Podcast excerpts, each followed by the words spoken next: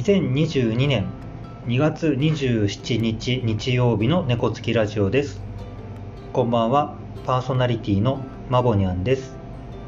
閉店後の猫つきカフェからお送りします。今日のオープニングは、えーコーヒーに関するお話をします。先日ですね、えー焙煎をしたいんだけれども家庭にあるもので焙煎できますか？という質問をいただきました。質問ありがとうございます、えーマボニャンが焙煎機を使って焙煎する前は手編みというものを使っていました。手編みのいいところはですねまあ目で見て音で聞いて鼻で香ってわかるんですよね。あの焙煎これからやりたいなとか一回挑戦したいなっていう方はぜひあの手編みで焼くことをお勧めします、えー豆がどんな風に変わっていくかがよくわかります。まあ一つだけ難点があるとするとコーヒー豆って焙煎していくとチャフと言われる薄皮が剥がれていくんですね。でそれがもうあの飛び散って焙煎し終わった後はお掃除大変なんですがその手間さえ惜しまなければ焼きたてのコーヒーが飲めると思いますのでぜひ興味のある方は挑戦してみてください。でその方にもあのお知らせしたのですが手編み焙煎を撮った動画があります、えこのエピソードの説明欄に URL を貼っておくので興味ある方は、え参考になさってください。それでは今日も猫つきラジオを始めていきます。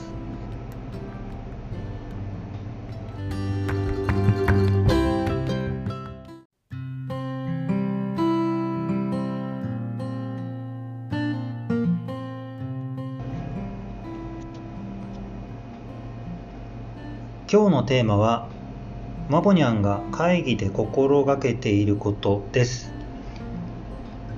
会議皆さんたくさんありますよね、えー先週毎日のように会議が続いていて、えーしかも基本的にマボニャンが主催であったので基本的に司会でしたまあ自分が主催する会議の中で心がけていくいることを今日お話しして、えー皆さんの、お役に立てたらなと思っています。え先週の会議はですね、え参加の人数がだいたい、え多くて6名で3名ぐらいから6名ぐらいの間の会議をそうですね振り返るとほぼ毎日1つ2つずつやっていました。でまあ最初に言っちゃうと会議はやっぱり慣れが必要だなとは思っていますまあでもねいろいろこうポイントなどがありますのでそのあたりをお話ししようかと思います。でマモニャンがま会議で心がけていることとしてまあ3つ少しこう段階に分けてお話をします、えーまずは会議前。会議前にはですね、まあ、自分が主催する会議であればなおのことなんですがあの落としどころのイメージを作っておきます、まあ、これはあの決してその会議をそこに誘導するということではなくて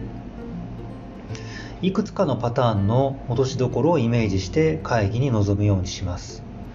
えーそうするとですねあの会議の中でこう話が盛り上がってこう脇道にそれていくとしても修正しやすくなるんですね。本題に戻りやすくなります、えそういうこともあって、えまずは落としどころイメージをして会議に臨みます。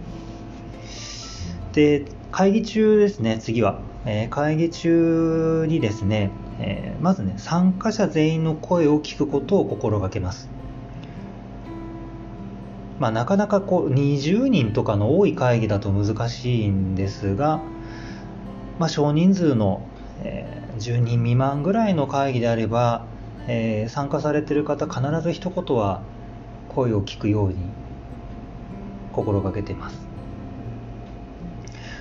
でもう一つ会議中で心がけてることが、まあ、これが一番大きいなと自分ではえー、思いながら会議を進めていますが、えー、誰かの意見はまず受け止めるようにしています、えー、会議の参加者が言った意見をいやーとかあでもとかできませんとかってすぐ言っちゃうとせっかく会議言ってくれた方の気持ちがどうでしょうね。折れちゃいますよね。ですので、まあ、あの司会として心がけているのは、え出た意見に関してはなるほどとかあなたの意見はこういうことなのですねって一回受け止めることを心がけています。でもちろんその方の意見が賛成であれば賛成なんですが他の意見を持ってることもあると思います。ただそこの他の意見を言う前に一回あなたの意見はこうなんですねって受け止めること。でこれをやっていくとですねあの会議の参加者が意見を言っていいんだっていう雰囲気になっていくんですね。でこれが会議の活性化につながるので、えー、必ず発言してくれた方の意見は受け止めるようにしています。で3つ目の段階これ最後ですね、えー、まあ、会議の終わりに今日の会議はこうでしたねっていうふうにまとめをします。でこれを入れないとね閉まらないんですよね会議が、まあ、会議振り返って、えー、まとめてみたりとか、えー、まあ、役割分担があるのであれば確認をしてみたりとかそこの会議で決まった方針であれば、え、方針を、え会議の参加者と共有してみたりとか。っていうことを必ずやります、えこれをやることで、え今まで話し合ってきたことがこうより分かりやすく認識されると思います。えー、こんな風にですね、え、会議前は落としどころのイメージを作っておく。会議中は参加者全員の声を聞く。発言者の意見をまず受け止める。会議終了前には今日の会議のまとめをする。この辺りのことをこう心がけながら会議を進めるとより良いこうなんですかね参加してよかったと思える会議になるんじゃないかと思います。もう皆さんもお仕事とかで会議はたくさんあると思います。で、えー、司会やることも参加者の時もあると思います、まあ、今は司会の視点っていうところでお話をしましたが参加者としても最後のまとめとかしてもいいかなと思いますし他の方の意見を受け止めるっていうのも使えるかなと思いますので是非明日からの会議に、えー、少し意識して役立ててもらいたいなと思って今日はお話をしました。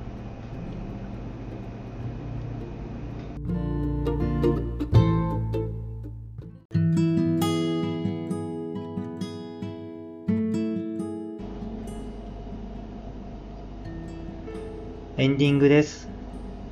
今日のエンディングは猫付きカフェの案内をします。3月から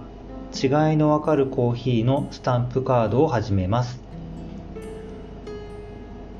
コーヒーを飲むとスタンプ1個押します。スタンプ5個でガシャ1回。ちょっとした景品を当ててください。タンプカードには期限はありませんのでコーヒーを楽しんでガシャを楽しんで景品をもらって楽しんでください。猫付きカフェのご利用お待ちしております。今日も猫付きラジオを聴いていただきありがとうございます。ではまた次回お会いしましょう。またね。